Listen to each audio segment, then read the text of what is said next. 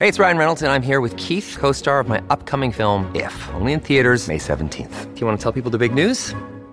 All right, I'll do it. Sign up now and you'll get unlimited for $15 a month and six months of Paramount Plus Essential Plan on us. Mintmobile.com slash switch. Upfront payment of $45 equivalent to $15 per month. Unlimited over 40 gigabytes per month. Face lower speeds. Videos at 480p. Active Mint customers by 531.24 get six months of Paramount Plus Essential Plan. Auto renews after six months. Offer ends May 31st, 2024. Separate Paramount Plus registration required. Terms and conditions apply if rated PG.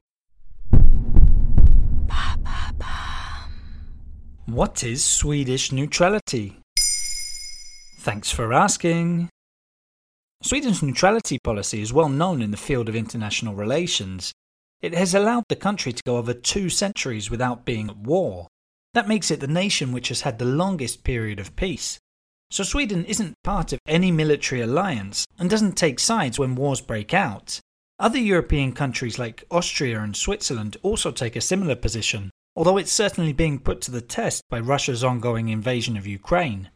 Since peace negotiations began, Russian demands have included Ukraine committing to a form of neutrality. Ukrainian leaders initially rejected the idea that its ambitions of joining NATO are written into the country's constitution. But President Volodymyr Zelensky recently said he was open to it, as long as Western powers provided security guarantees. How did Sweden's neutrality start out? You need to look back to the early 19th century, when the country's elected Crown Prince Jean Baptiste Bernadotte brought in a new foreign policy known as the Policy of 1812. It contrasted with previous policy which had seen the country involved in repeated conflicts with Russia, but their neutrality has often been tested and sometimes debated, in particular regarding the country's position during the two world wars. In 1941, the Swedish government allowed the German Engelbrecht division to cross the country from Norway to Finland, but in the latter years of the war, ties with the Allies grew stronger, which in turn damaged relations with Germany. How can Sweden remain neutral while being a member of the EU? That's a good question. Indeed, EU texts contain certain articles relating to security and military cooperation, which could interfere with a member country's neutrality. Nevertheless, Sweden became a full member of the EU in 1995 without requesting any particular exemptions. Article 42 of the 2009 Lisbon Treaty requires countries to support any member state which comes under attack.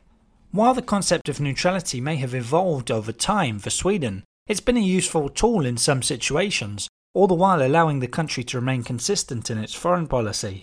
That has led to Sweden acting as a mediator in certain conflicts, in particular in Nagorno Karabakh between Armenia and Azerbaijan, and in the Darfur conflict in Sudan. The changing international security situation may impact Sweden's defence capacity, and there are questions about whether it would be able to defend its territory alone. Don't forget, Sweden isn't the most powerful of military forces. The most likely source of support would be from NATO, which has fueled speculation the country may eventually join the alliance. There you have it. Now you know what Swedish neutrality is. In under three minutes, we answer your questions. What would you like to know about? Use the comments section to send us your questions.